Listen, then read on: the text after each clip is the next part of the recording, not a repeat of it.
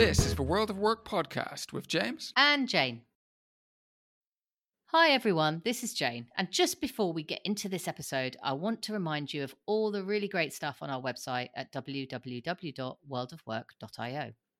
Over there, you can check out all the online seminars and workshops we do, as well as our team development programs. You'll also find articles on topics to help you thrive at work. So that's www.worldofwork.io. Now let's get on to the episode.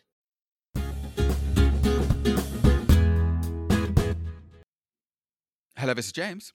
And this is Jane. And here we are again for another episode of a World of Work podcast. Uh, Jane, what are we speaking about today and who are we speaking with? Well, today uh, you are talking to Lior Locher and you've been talking all about ambiguity and certainty. And I'm going to join you for a little bit of the intro and some reflections. Yeah, brilliant. I, I this is a subject and, and a topic that I think is super interesting. I think this this idea of being certain, you know, being a hundred percent of a view that we are right about something or, or fully in understanding about something is a is a really powerful thing to be aware of when we have certainty. And at the same time, I think ambiguity, the sense that our our path or our direction or the things that we believe in may not be absolutely true. that There's room for error, room for not feeling that that what we expect to happen will happen and, and the ability to sort of hold on to that sense of ambiguity and navigate in a world where there are no certainties is a really powerful thing. And I think it's something that we see quite often in the workplace. Have you have you got experience of ambiguity and certainty? So I. So I should explain. Um, sometimes uh, one of us talks to the guest and then gets a chance to listen back. And I guess what I would say is, um, I think this topic is really interesting for a number of reasons. But I have been thinking about it differently since I listened to your conversation that our listeners are going to listen to. And I guess it made me go back to a definition, right, on the internet, because God love the answers that Google has for us. Um, and I went back because I was Googling ambiguity because I wanted to get really clear in my head. And I really like this explanation. It's the quality of being open to more than one interpretation, right? And I was thinking about that because um, I was linking it in with one of the conversations that uh, I've heard quite a lot about sort of politicians and leaders in organizations. And this idea that when you are certain and when you present certainness and when you offer certainness to an organization, then you give people confidence in your confidence in the way forward, right? If that makes sense. And I think that is incredibly comforting. And so I think we're having a real debate at the moment in workplaces about how do we balance openness to new ideas, different interpretations, innovation, different ways of doing things versus the comfort of certainty, cultural fit, um, having a confidence in our direction and being able to confidently say, yeah, we're going the right way. And also, and I know this is your favorite conversation, James, what that does for shareholders and the importance of giving shareholders confidence in our direction, right? So um, I know that sounds like a really deep dive at the beginning, but I wanted to just set that as a um, kind of scene setter for our listeners. When I was listening to it, I really felt my ideas going off in lots of different ways, but all of it came back to this friction that I think we experience in the world between wanting someone else to give us certainty, but knowing that um, the, that when we are ambiguous, when we are able to be open to more than one interpretation, we are much better able to actually progress in a meaningful way. That's that's my hypothesis anyway. What do you think about that? Yeah, I think that's great. I, I love um, that openness to new ideas. And and at the the nub of a lot of what I think you're saying, we get back to this sort of tension that exists between certainty and ambiguity. And and there really are advantages to both.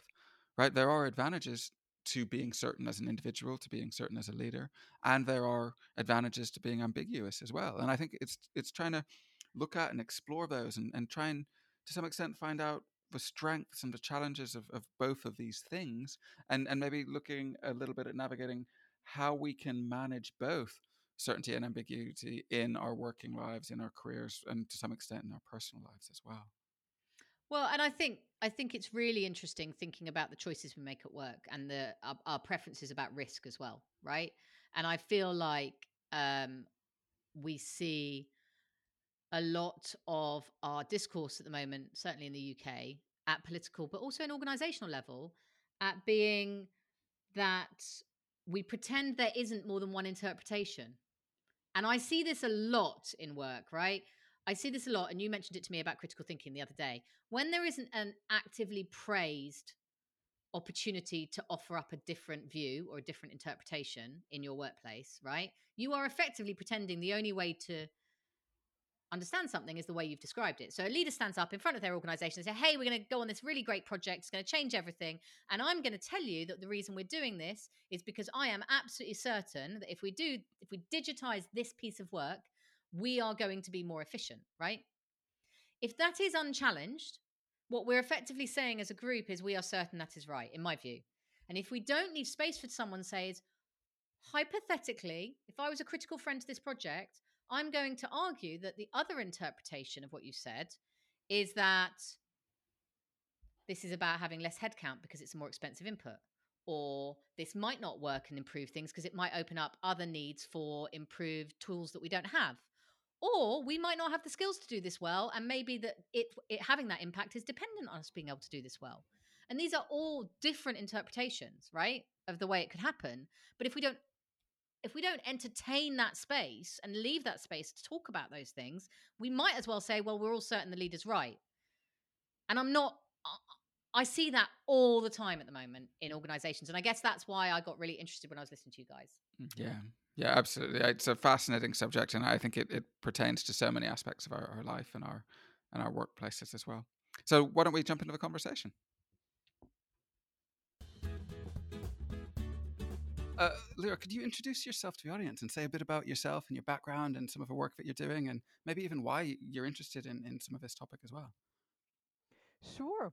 So the the excitement is definitely mutual. I, I loved already the, the build up to this. My name is Lior Locher. I live in the south of the UK by the seaside, which you can't really tell from my accent, but that's my little stealth move. In uh, in terms of my work, I'm a coach and consultant, so I work with individuals that are looking to make change, and I'm working with startups, small businesses, social businesses, and so on. The unifying factor is it's all people who want to make positive change, who aren't just in it for themselves and I support them in their endeavors. So, quite familiar with change, quite familiar with what's certain, what's ambiguous, how to navigate the crazy ups and downs in life. I also had a few of those myself with a few changes of countries, changes of careers, and all sorts of other things. So, that should hopefully all be interesting for the topic. Yeah, and that's brilliant. That's brilliant. And and you know, I, have uh, read a bit of your background on your website and things like that, and and I love speaking to people who've had a varied background and worked in different areas and then seen a breadth of experience. I, I, I for me, I think there's something wonderful about that sort of um, you know the sort of confluence of, of different work experiences coming together because I think it helps with our ability to to think and to shape things in a different way. So so I love a bit of that that variety. Um, today we're going to speak about certainty and ambiguity. And I set up all kinds of little puns in my head about, I don't know how it's going to go. I'm certain this is going to be great, whatever, right? Um, I couldn't really help myself with that. But I want to start at, at the very beginning of this and talk about those two words. I'd like to, to explore a little bit certainty and ambiguity and, and just ask you, what does certainty mean to you? And, and what does ambiguity mean to you? What are these two, for the minute, you know, disjointed things that we're, we're talking about as separate, separate objects? ambiguity was almost easier for me to define, so I'll I'll start with that. So ambiguity means, I mean, if you pick apart the word, it essentially means like both thing both things at the same time, and you can kind of imagine this swaying movement between two options. The way it's used, it's probably more than two. Uh, I'm not quite, I can't off the top of my head figure out the Latin to make that into a fancy word. But I think it's probably the the multiplicity, the fact that you don't really know which of all those things are going to happen, and that sometimes more than one thing can be true or can look like a good option, and you you can't really pin it down even though you might want to. So it's this mix of options when it's positive and possibly overwhelm and the wish for things to be a little bit clearer when it's when it's not like that and i think a lot of the world is is ambiguous or is hard to pin down Uncertainty, on the other end, is. I mean, first of all, I think it doesn't really exist, which uh, which is probably which, which, we might get. Maybe it only exists in a moment, But- right? Maybe it's in a confined instant, if nothing. It's it's kind of the idea that that you can predict something that I think X Y Z is true, and then it's going to play out the way you expect it. It's kind of the the confirmation of expectations. Um, it also means for me you kind of extrapolate from the past, so you think you know every time somebody has done X. It turned out this way, and therefore I'm certain that if I do X, it'll turn out that way.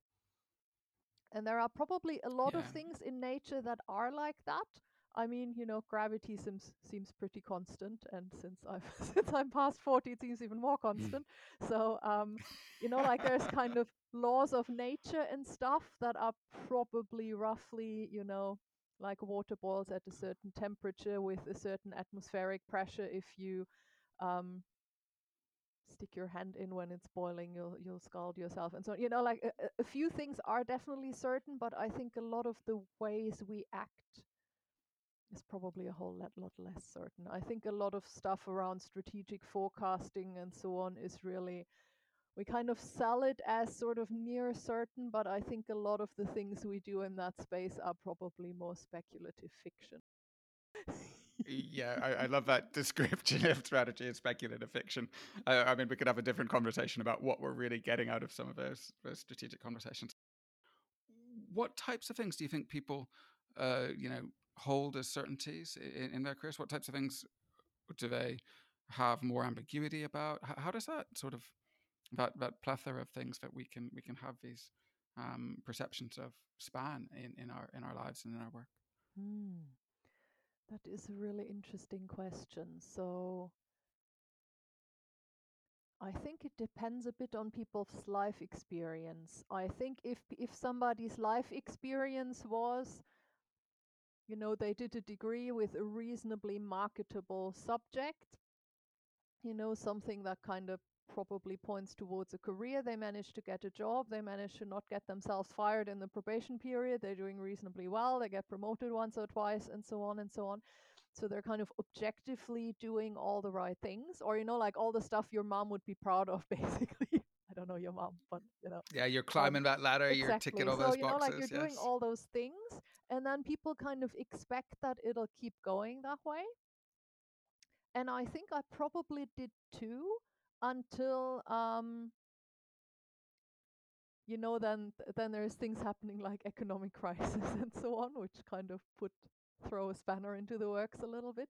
And then i think it probably depends how people recover if they will brush that off as a one-off thing or if sort of that confidence gets shattered and they kind of don't take the whole game as serious anymore um, I mean, I had like four redundancies since I started working, you know, That's good, Um, right? That's good. and a yeah, few yeah. economic crises, and some of them uh, pro- uh, provoked career changes just because what I was doing before kind of didn't quite make it through the same way, and and I think in in my own life, I've mostly kind of done the right things. Has it objectively worked out? I would say probably partially um only so if you ask like if you ask my mom she still thinks i'm a failure because i haven't like the metrics she had in mind i haven't hit and that uh, like we had that conversation and it was a it was a painful one. I think i think it's interesting. I think people assume it's almost like people extrapolate from the outside to your inside. So they think that you know if you've changed jobs a few times or if you've changed careers or if i don't know you got made redundant or you know maybe even you got fired or something like that people assume that that says something about kind of how you're furnished out internally you know it's like you know like if somebody has multiple jobs in a fairly short time, it surely must be the fault of that person. But if an organization tries to fill a role and they have lots and lots of people kind of cycling through, it's somehow never the fault of the organization. Oh, that can't quite be right. Yeah, it's still the fault of those people, yeah, isn't it? Right. So people want people want certainty, and obviously, you know, it's it's also a risk for an organization to bring someone new in. Um, people want certainty, and therefore, or as much as they can, and th- therefore they kind of try and make all sorts of assumptions by looking backwards with the things the person actually shares in a CV or on their LinkedIn profile, which, I mean, let's be honest, is a heavily curated slice of reality. So, so yeah, I think I think there is probably mileage to be had the more you can keep the illusion of certainty and predictability in your in the way you present outside. People will find that comforting and you'll get more options and you'll be a great cultural fit and people assume you're kind of of the same you know educated middle class ish whatever you know people are looking for. Um, and that feels good, that feels familiar, that feels comfortable, and therefore they automatically assume you'll be crushing it at work, which might be the case or it might not be the case. And then occasionally people want a bit more innovation, and then they kind of um, try and remove some of the shackles a little bit or try and institute like a committee or a program to tickle more innovation out of people but like in the right size that's not too scary. Do i sound cynical?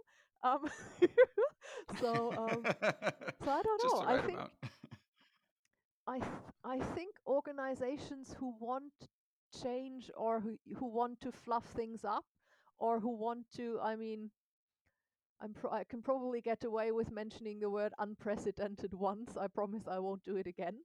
But it's almost like there was certainty, and then all of a su- sudden, like in the past 18 months, something happened.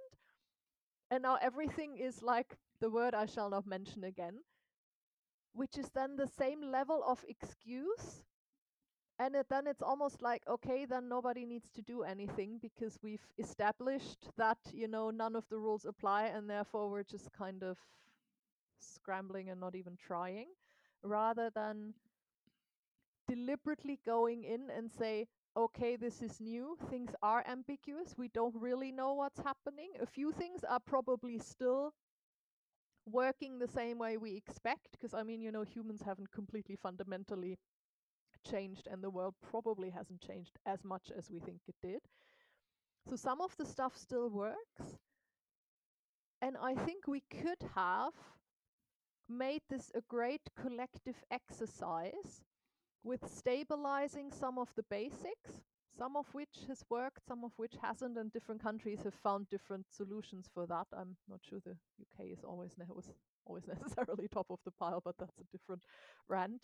Um, and we could have made that a collective exercise to learn how to deal with ambiguity and how to figure stuff out together when some of the old parameters have gone away. And we could have used that as an exercise to make things better, to collect, you know, the kind of the co creation aspect. Rather than everyone just standing there shaking in their boots because the old playbook has kind of gotten a bit wet and soggy and doesn't work anymore.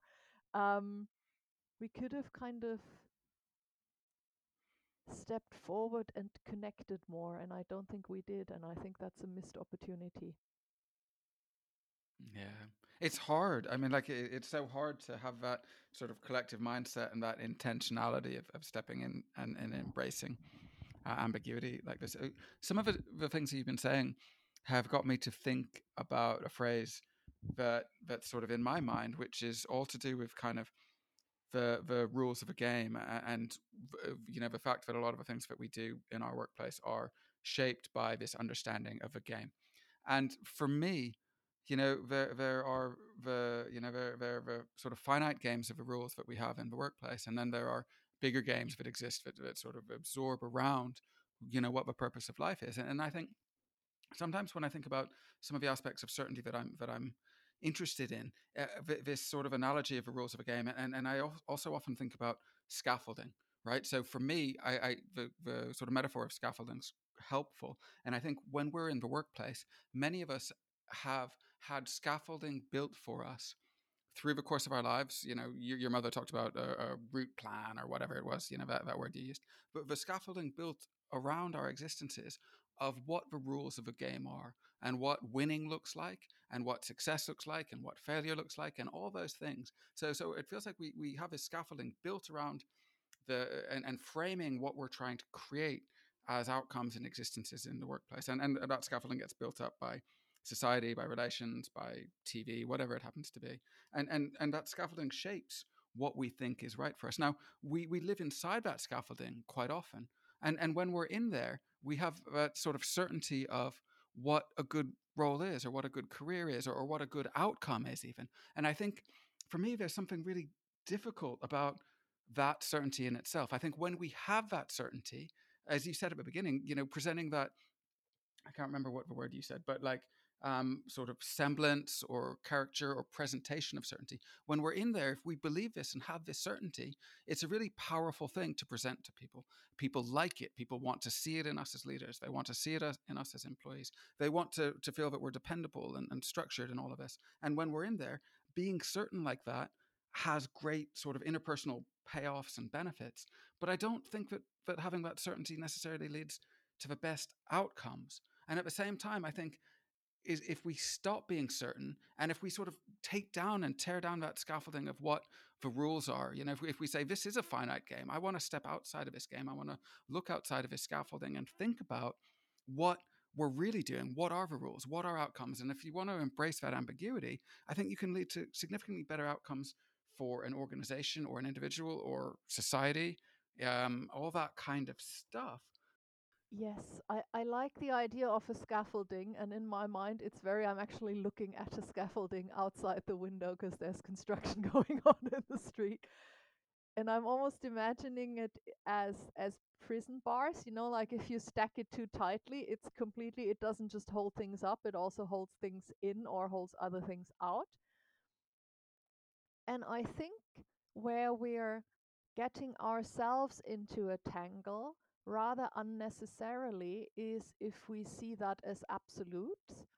So we see kind of two binary options. It's either things are certain or they are ambiguous. And mentally, it's kind of like an on off switch.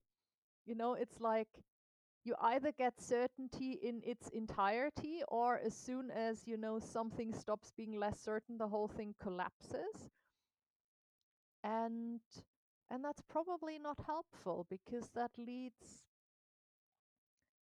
I think that causes a lot of stress because then people get really worried if one thing gets a little less certain that they are all of a sudden going to lose everything, you know, like their entire construct of life that came with that certainty.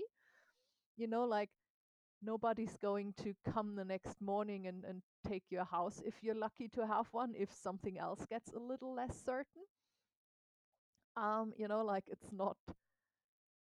And I think people get into that spiral where it's like they have one one world that's built on certainty, and it's almost like they're going to be afraid they're going to lose all of that if one tiny little thing starts wobbling. Okay, we're just going to pause the conversation there. And I wanted to take this opportunity to ask James a little bit more about this com- this idea of scaffolding because I was listening to the podcast just like all of you, and I suddenly occurred to me that it'd be really interesting to ask James where he started thinking about this idea of scaffolding and, and what sort of role it's played in his life. So we're going to do just that. James, I've interrupted your conversation with Lior to ask you where does the idea of scaffolding come from from you, and what relevance does it have in your life? Yeah, okay, that's a fun question. Thank you for asking it. Um, the, the actual phrase scaffolding is something that that I kind of associate with, but it comes from the fact that both of my parents were social anthropologists, are social anthropologists. Um, and I guess that means I've grown up with people who are constantly studying other people. So, you know, they, they would do field work in different parts of the world, looking at how different cultures and societies behaved and what they were like. And when they do that, there's, there's a real sort of adoption of this, I guess, meta view that, that, that, you take, where you say, well, all these people are living their lives, they're in their lives, they're behaving, they're doing things, but but what are some of the, the factors that shape that and what are some of the rules around it and what are some of the ways that that comes to be. And and to get that understanding you need to step out of living in that world and to some extent be able to see it from the outside. Because when you're living within this thing that i think of as a scaffolding when you're living within it you can't really see it. It's just it's just the shape in which your work life your personal life whatever it is is eh, grown into being. It's shaped within this it's sort of built over time within this scaffolding but you don't really see this scaffolding. So i think this idea of being able to step out and see those sort of structural pillars that define who you are and what you do and how you behave is a really, really powerful thing. And as I said earlier, I think a lot of people aren't aware that there are rules to the way that we do things within the wider world. Um, and that they're not really aware that there are these rules to the way that we do things within the workplace itself. And I think when we get into some of these rules and the scaffolding that exists in the workplace, if we're not aware of them, it can lead to us feeling sort of hemmed in or out of shape without really knowing why or we can feel really comfortable and supported because we know what to do in this shape but but we don't really know where those rules are coming from. Does that give you a bit of insight into why i'm interested in this? Yeah i think it does and i think i think the thing i keep i'm always really interested in this topic because and one of the reasons i was listening so closely to your conversation and we'll get back to it in, a couple of minutes was this idea that when i was younger quite often I would be surprised by the expectations that society would have of me, right? So I was brought up in a household um, that said certain ways of behaving and things that you wanted to do were normal. And then I went outside of that and they weren't. So, for example, I was a girl, I was in a family of three boys, and it was absolutely normal for me to play a lot of sport, right? And to get dirty in the garden and, you know, be up trees and all of that. And it was only when I went to school and I got labeled a tomboy for that that I was like, oh, is that is that not is is that not what I was expectation? And so in some ways that I, I would argue that some of the scaffolding that exists in my life has been very defined by my family, my immediate family, so my mum, my dad, and my three brothers, um, more than the society I was in. But then I look around and, and see how long it took me, for example, to start my own business or go back to university because I was worried about not keeping up. So I was was I going to be 40 and earning what I wanted to be earning and be able to have the pension I wanted to or be able to have the house I wanted to um and and and not have that certainty of income which still plays plays on me every day. But there are these these if you when you're talking about scaffolding it really it brought home to me there are different sources of what I have drawn from my growing up and my adulthood to tell me what is okay and comfortable for me not to be structured around, right? So I have had to force myself to be comfortable around talking about a job that's not really a job because it's not on the list of jobs that, you know, people have got in their mind. And that that was a piece of scaffolding I managed to remove myself from, right? But I have found it much harder, for example, to remove myself from the scaffolding that exists that structures how I think about being financially independent and financially secure. And and what the expectations of someone who went to my school in my family were. And I think I think it your conversation made me really start thinking what are the pieces of scaffolding in my life that are maybe preventing me from being comfortable occupying a place of ambiguity about what's a good life or what's good work or what's a career that I want or what do I want to be doing with my days or how busy I should be or whether I should have purpose in my life. So um yeah, I just oh, uh, it was really interesting, and I wanted to I wanted to ask you about that. So thank you for sharing where it comes from. Yeah, a pleasure. And and I think that you know some of the things that you speak about there about removing bits of scaffolding, I, I think that there's something really powerful in that. And I think that each piece of scaffolding that we have, when we do not have awareness that we have it, the certainty that can come with that can be really beneficial to us in some ways. You know, it, when when we really have something and, and we're clear on our rules and expectations, that certainty can be a great thing because it takes away any need to think or challenge or reflect because we just have that thing that's there that we know is true. And that's a really powerful thing. At the same time, being able to to see beyond and to recognize that that's a bit of a construction can be helpful because it opens up other opportunities as, as well as you'd spoken about there about stepping out of some of that initial scaffolding that you had about what a good career was and things like that. And and on the career thing, I just want to say, you know, I've I've stepped out of a corporate career what three years ago, four years ago, and it's difficult. And I still, to some extent, define and analyze my success based on the shape of the scaffolding that exists in that prior world and that's a you know that's just a difficult thing. So trying to live in that space where i'm i'm trying to live outside of that scaffolding that was erected for me throughout my life is an uncomfortable thing and i think that's part of part of stepping into this ambiguity and recognizing that there there can be more things. You know there there, there are potentially different ways to do things and there's huge richness for me personally in that from a career perspective but there is certainly a cost to it as well yeah, and I think I'm just going to add one last thing because it's really you've just struck me. So when you think about, and this is why I think I love the metaphor of scaffolding so much, right? In in lives, I think largely as you're growing up, scaffolding's been built for you, right? By your parents, your family, your school, your the the town you live in, the, the society you live in, right? And as you grow up or build your house, if you will, you are able to take away, but you should be able to take away bits of the scaffolding such that you've shaped your own expectations, structures that you're going to judge yourself by, and what's going to matter to you, right? And I think, you know, there is, if you think about, like, I don't know, I'm thinking of the weirdest building I've ever seen, which is pro- probably Sagrada Familia, right? So, uh, one of Gaudi's buildings, which, you know, looks at first glance like a building, and then you look at it again, you're like, whoa, it's got all these crazy things on it, and it's crazily designed. And I feel like there's scaffolding. And then for some of us, we as we take that scaffolding around, we find that our house is not a two, three bedroomed garage underneath red brick. In fact, it's like, you know, built out of moss or it's um, built out of Coke bottles or whatever. And I think we should be able to rebuild our house as much as we want. And I, I think the scaffolding serves a purpose, like you say. And I think it's the same. With, the reason I'm using this metaphor and going with it is because I think there's something valuable for organizations I think when you grow as an organization, you start out, you need that scaffolding. What's everyone else in our sector doing? How do we norm ourselves? What do play, what do employees expect of us that we would expect elsewhere? Employment law, all of that, all of that scaffolding, right? But as you grow and develop your own organization and your culture and your norms, you should be able to take off that scaffolding and be who you are, such that it services your people, your shareholders, and most important, and not most importantly, but equally importantly, your customers, right? And I I just I wonder how many of us have been scared to take down the scaffolding. It's a scary thing to do. It's it it, it all starts though with knowing that there is scaffolding. And I think that's the first step is that acknowledgement that there are these scaffolds that shape the space in which we live and work. And on that note, let's get back to the conversation. Listen to you and Lior picking up how this might turn up in a practical workplace.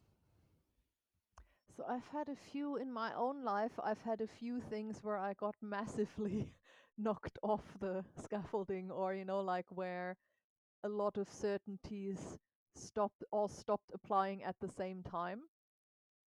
And that has has at that time shaken me quite a bit and I think that also made me suspicious of you know is are things really as stable as we think they are? I think if people have built a life for themselves and they're happy with and that's working, there can be a fair bit of scaffolding in there to, to stick with that metaphor. And people are happy and it's going well, and you know, long may it continue. The only thing is, if it doesn't, people don't have a lot of practice to pick themselves back up again. So they might have other, Yeah, you know, they might have lots of savings, which helps to, you know, to buffer a, a multitude of, of misery. Um, just because, you know, like if your life is stable, you can kind of build that up over time and then you have something if something goes wrong. Uh, so that, that that objectively helps to recover and if you have a good social network and I don't know good relationship with your parents or you know like all these things that helps if you don't then anything that rattles you makes you know you you crash you crash through a lot further down if if you don't have that at the same time if people had more if people had a few setbacks and have recovered and have developed strategies for how do I handle myself and how do I pick myself back up when stuff goes wrong. Can we do as individuals or you know in, in the workplace to be more comfortable embodying these spaces of ambiguity? How can we sort of embrace these shifting sands and and, and um, live well and, and decide well within them? I would start with being more honest. So, you know, if something, if we're making a plan, be clear what we know, what we don't know, what's an assumption, and which bits are hope and speculative fiction be more gentle with each other in the ups and downs. So, you know, let's not pretend we're robots who bring 100% of an estimated workload at every minute. You know, like sometimes it's 130 and sometimes it's 30 and sometimes stuff happened and it'll be a bit lower and sometimes it'll just be really awesome. And not see that as a bug but as a feature. Um, also be a bit more open when recruiting, selecting, promoting people. There is an equity, inclusion, and diversity angle to it, of course, and it also helps everyone.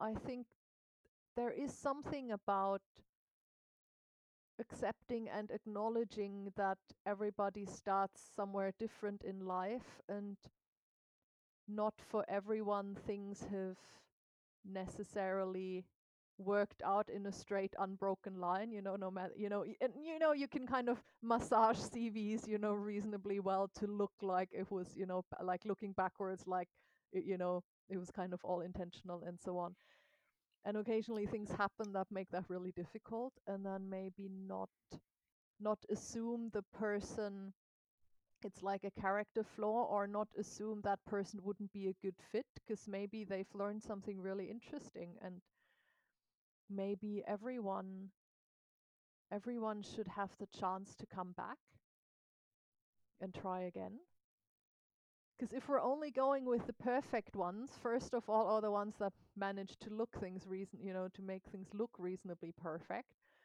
that is a rapidly diminishing pool because the longer you live, at some point, you know something is probably going to happen that'll knock you sideways a little bit. And you lose out on all the amazing skills and experience and depth that people gather when they manage to pick themselves and other people up. And I think we can just be really helpful and compassionate with each other in those phases and learn from people who are really good at piecing themselves and their lives back together. And so there you have it. Uh, that was James's conversation with Lior, and I just I've got still got James here from our earlier conversation when I we were listening to it together. And uh, James, I just wanted to ask you. So Lior shared there some of her reflections on what organized individuals can, organizations and individuals can do um, to develop their thinking around certainty and ambiguity what are your own thoughts on what people can do? Yeah, I mean it's it's a big question, um, and some of it is uh, you know personal reflection, self awareness, all that type of stuff at an individual level can help with this. But I think from an organizational perspective or even a team perspective, I think there's a lot that we can do to start to look at the fact that there are can be multiple right solutions to an objective.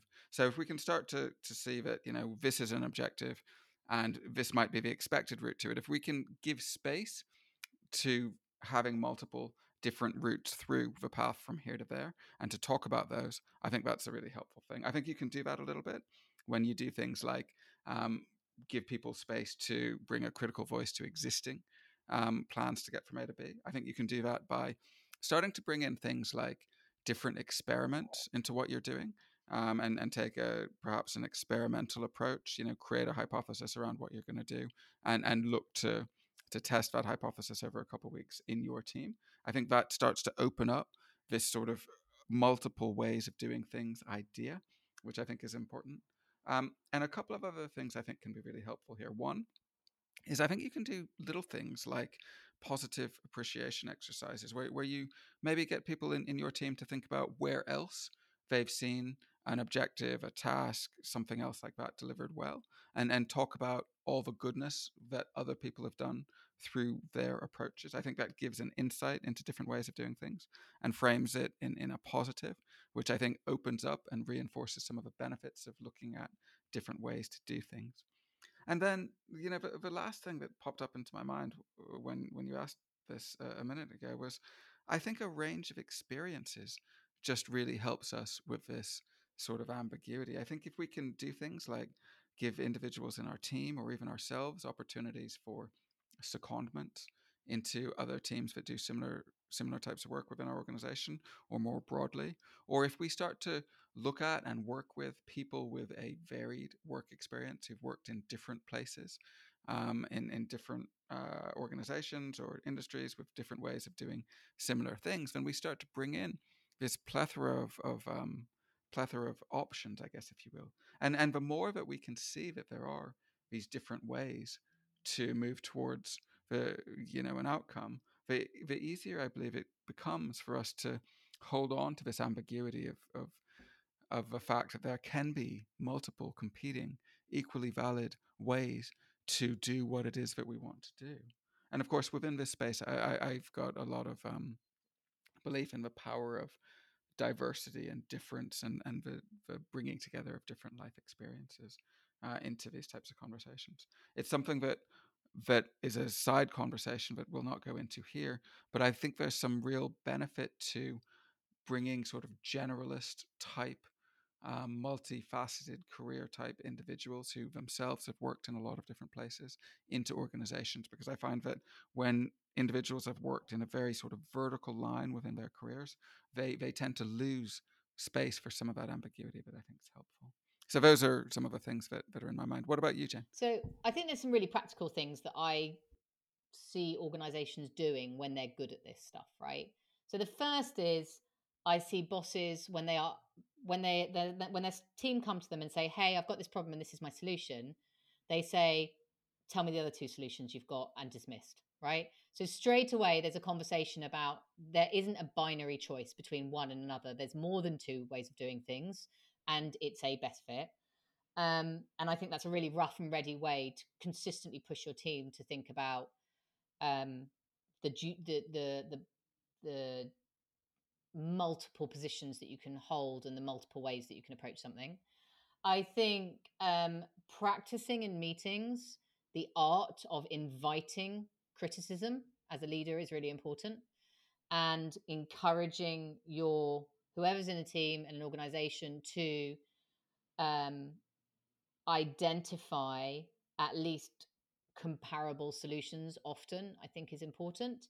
And then i think the other thing is i think you know it's really power you can't always do it right? There are some very high investment decisions that mean that you you really do have to make a final choice. But wherever you can move away from the idea that the choice is the thing that makes you successful and instead the way in which you implement that choice is what's been successful because it takes the pressure off the choice and it takes the pressure off the idea that you were right or wrong to make that choice and instead it looks at the quality way in which you implement that choice and i think uh, i think that's massively important because i see people review projects it's one of the reasons i think lessons learned out of projects is so important and to be done properly because I see people come out of projects and they get they get reductively blamed on a choice that was made early doors. And sometimes that's true. And sometimes it's like you made the choice and rather than thinking about it, you decided it was the wrong choice early on and then you abandoned the project halfway through rather than thinking about how do I make this the right choice. And I think for individuals, I want to I want to share this with them. I quite often I I quite often get asked, how do I know if I'm picking the right job? I'm applying for new jobs. I've got a couple. How do I make the right choice? And I, I, I say consistently, if you have done the research beforehand and you're only applying for jobs that fit you, you will make the choice you make work. So make the choice and then make it work and make it work to suit you.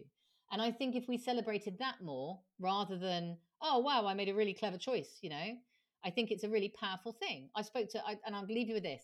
I was talking to a, a very, very smart 11 year old the other day who is choosing his school. And he said to me, It feels like a big choice. And I said to him, Do you, why is it a big choice? And he said, Because I want to go to both of them. And I was like, Okay, well, that's a pretty good place to be because it means there's no wrong choice. And he looked at me and went, it's only as good as I make it, right? And I was like, well, you know, if you make if you, you follow that philosophy for the next 20 years, probably going to do okay.